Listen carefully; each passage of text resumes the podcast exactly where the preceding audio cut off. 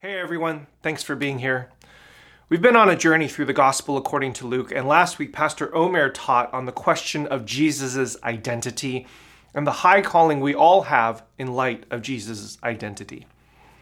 And then he referenced the follow up verses in chapter 9, which are this week's passage, while saying, quote, This is actually the hardest part of, of confessing. confessing that Jesus is the Messiah.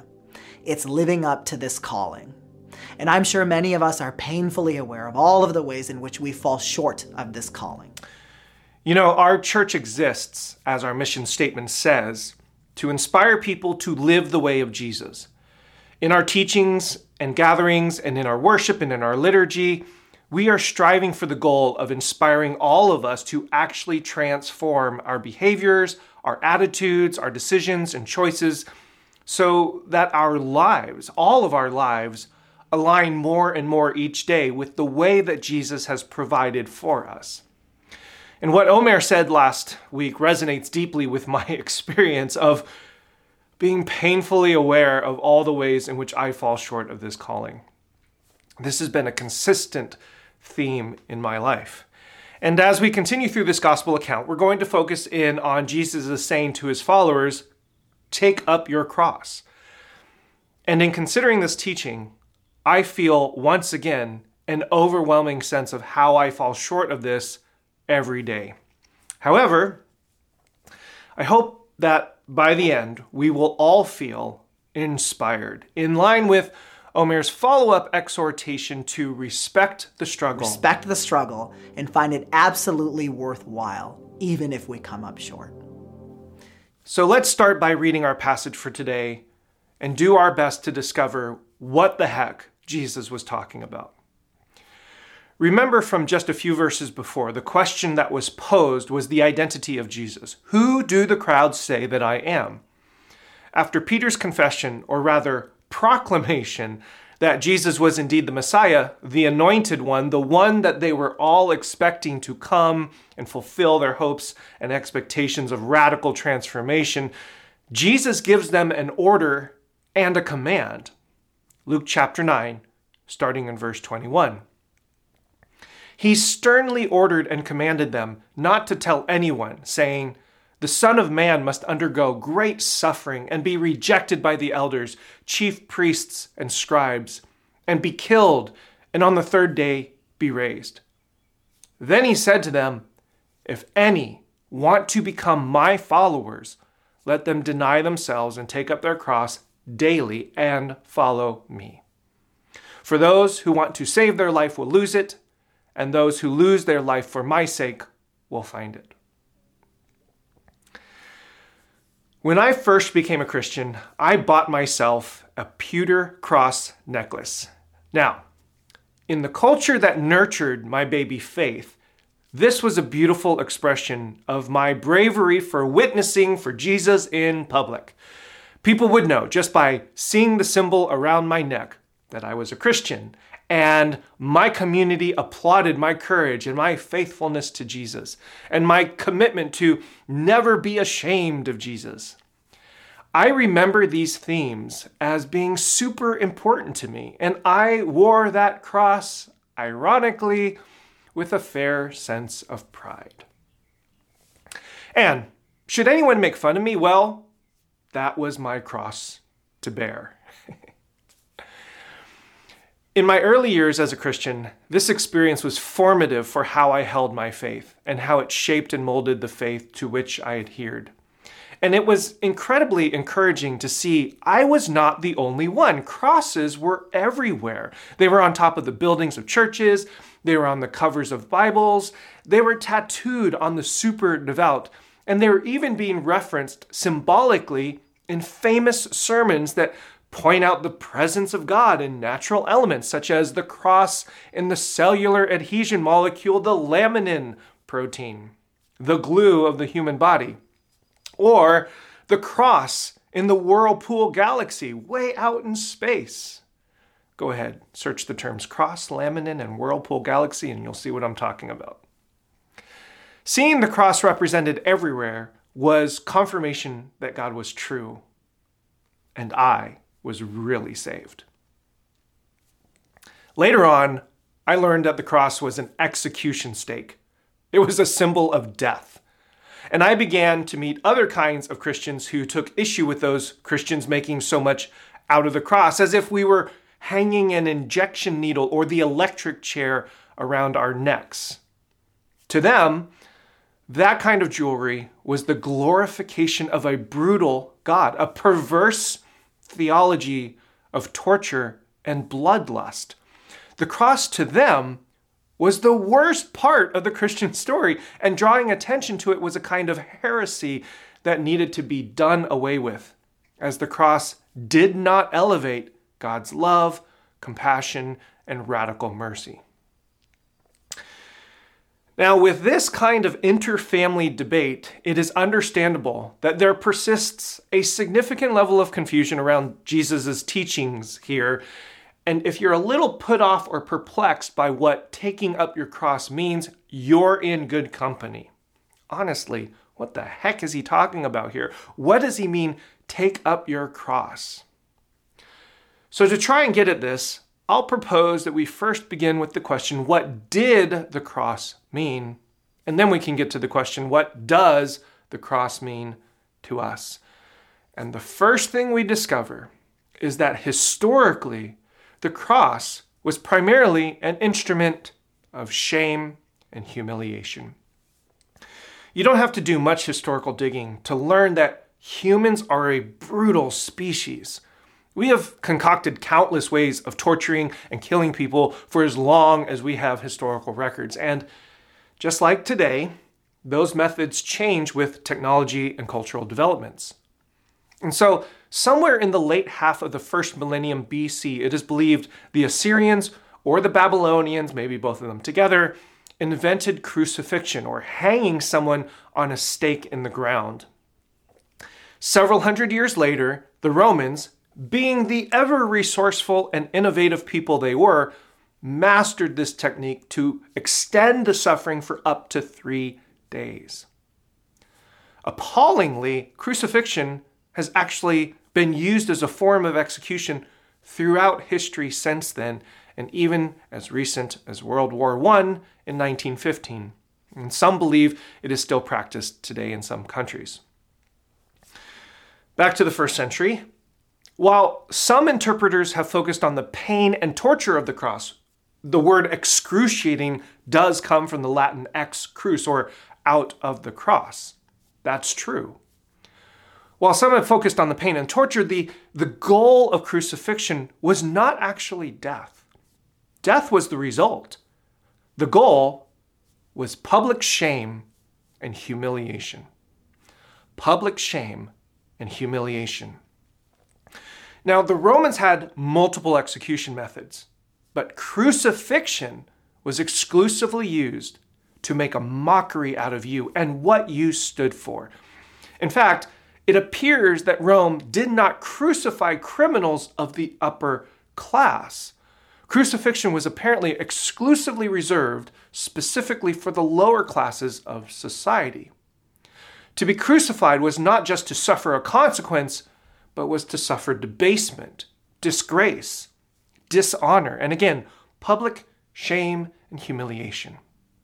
In fact, we don't have many literary references to crucifixion from ancient Rome or Greece, and apparently it is because writers of antiquity seemed to avoid the subject altogether, both out of disgust and horror, but also because it was below them. And so to even speak of such things was to demean oneself. And if that's the case, what's fascinating is we do actually run into writings about early Christianity from pagan sources, and we frequently see references to crucifixion. For example, the first century Roman historian Tacitus, who, re- reporting on Christians from uh, to the empire, writes Christus, from whom the name had its origin, suffered the extreme penalty during the reign of Tiberius at the hands of the procurator Pontius Pilate.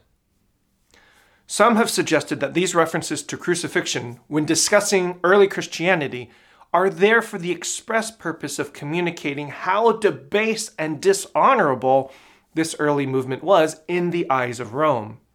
And so we have in the historical record evidence both of the reputation of Christianity amongst the Roman elite, directly related to the meaning of crucifixion as an instrument of public shame and humiliation. And this leads us to one specific aspect of crucifixion that is relevant to our Jesus teaching, and that is the practice of carrying one's cross. We have a general understanding that after someone was tried and then sentenced, they were frequently flogged. The number of times they were flogged was in accordance and proportion to their crime. And then they were forced to carry the crossbeam of the cross, called the patibulum, that they were to die on. Now, why would Rome make you carry your cross? What's the purpose? What's the point of that? Well, remember, crucifixion was not primarily about death, but rather about shame and humiliation. And so the carrying of the patibulum was political theater. It was for show. This was not a mere transportation function. You would carry your cross through the crowded public streets to maximize visibility, maximize exposure, maximize the saturation of disapproval, condemnation, ridicule, derision, contempt, sneering, scorn, and taunting heaped upon you by the crowded public streets. Generally speaking, because those who were out and about were middle and upper class people, those who would not be subjected to crucifixion because of their societal position, these people would not be compassionate. They would rather be hostile because they believe that you deserve this punishment. And so, while grotesque to some degree, it was believed that there was some virtue in this humiliation for keeping the peace of Rome secure. And so, in addition to the physical pain you would endure the public shame of your fellow citizens. We've mentioned before the Alexamenos graffito, a piece of Roman graffiti discovered on a wall in Rome dating somewhere to the second century AD. It is a mockery of a guy by the name of Alexamenos who is, quote, worshiping his God, which is a depiction of a crucified person with a horse head on it. So, even for the next two centuries, Jesus and his followers were being mocked. Now, knowing all of that, why in the world would Jesus teach, command even, to take up your cross, to carry it, if you are to be his disciple, a follower after him? And I would suggest there's even this brilliant nuance here, which is to take up and carry your cross, which is a specific reference to the carrying of the patibulum, the crossbeam, through the crowded streets to be mocked and ridiculed. If we take into consideration all of what we discussed the social and political meaning, the class hierarchy, the ultimate aim and goal of crucifixion, and Jesus' command to carry or take up our own cross, I think we can reasonably conclude that to carry a cross to take up a cross by one's own volition is to persistently, daily identify oneself with the most shamed, the most dishonored, and disenfranchised of society. It is to renounce our position and associate ourselves with those in our society who are shamed and humiliated. It is to be found amongst the poor and the wretched of the earth. To take up our cross is to feel and suffer with the objects of society's contempt. Martin Hengel, in his compendium The Cross of the Son of God, in his section on crucifixion, writes The earliest Christian message of the crucified Messiah demonstrated the solidarity of the love of God with the unspeakable suffering of those who were tortured and put to death by human cruelty. In Mark chapter 15, we see this exemplified quite literally. When Jesus was being crucified, the Roman soldiers were preparing to hang him on the cross. In accordance with the checklist of crucifixion, they flogged him, mocked him, stripped him, and began to lead him out to crucify. And when they, the Roman soldiers, compelled a passerby who was coming in from the country to carry his cross Simon of Cyrene, the father of Alexander and Rufus. We don't know much about this person. In fact, we just read everything we do know about him in the biblical narrative. But we know he was African. Cyrene is on the north shore of Libya, country north in northern Africa. He was most likely Jewish, as his name was Shimon, Simon. And he was a father of known individuals in the community. And so there is a level of social dignity. He was well respected in the community. In addition, he was most likely middle class or higher because he not only had the money to travel, but was also wealthy enough to afford a proper burial. How do we know that? Well, in 1941, archaeologists most likely found his burial box in the Kidron Valley just east of Jerusalem. The inscription here reading both the names Simon and Alexander, father and son. The inscription here actually has a fun typo, which you can ask me about later. And this Simon picked up and carried the patibulum, the crossbeam of Jesus, walking through the streets in solidarity and company with the one who is being insulted, shamed, and humiliated. Simon bearing the full weight of that scorn. And in this act, Simon fulfilled the command of Jesus to take up your cross and follow. And from everything that we can tell, Christians continued this legacy throughout the ancient Roman Empire. For as converts of Christianity came from various classes and social segments, followers of Jesus began identifying with and living in solidarity with those who were despised, forgotten, and left aside by the world and culture around them. Now, for some time, the symbol of early Christianity was the fish, as in the fisherman who left everything to follow Jesus. However, sometime in the late first and early second centuries, within a hundred years of Jesus' ministry, Christians began writing down and copying these sacred and precious teachings of Jesus. This manuscript is the section in Luke chapter 14 where in verse 27 it reads, Whoever does not carry the cross and follow me cannot be my disciple. If you look closely at the manuscript, however, you'll find something very interesting. The scribes who wrote this manuscript created a new symbol out of two of the Greek letters that make the word cross in that verse. That symbol is the tau and rho, respectively in English, the T and P. And when transposed on top of each other, they look like someone who is being crucified on a cross. Scholars understand that sometime in this development, the main symbol that identified the heartbeat of Christianity shifted from the fish to the cross. And here is early evidence of the importance of this teaching for influencing that change. Which is why 2,000 years later, I went and bought a pewter cross for me to wear around my neck. And why there are crosses on Bibles and crosses on churches, because not only, not only did early Christians identify themselves with the lowly and live in solidarity with the disenfranchised, but they were able to transform a weapon of destruction and humiliation into a symbol of victory, into a symbol of life, into a clarion call for love and compassion and unity.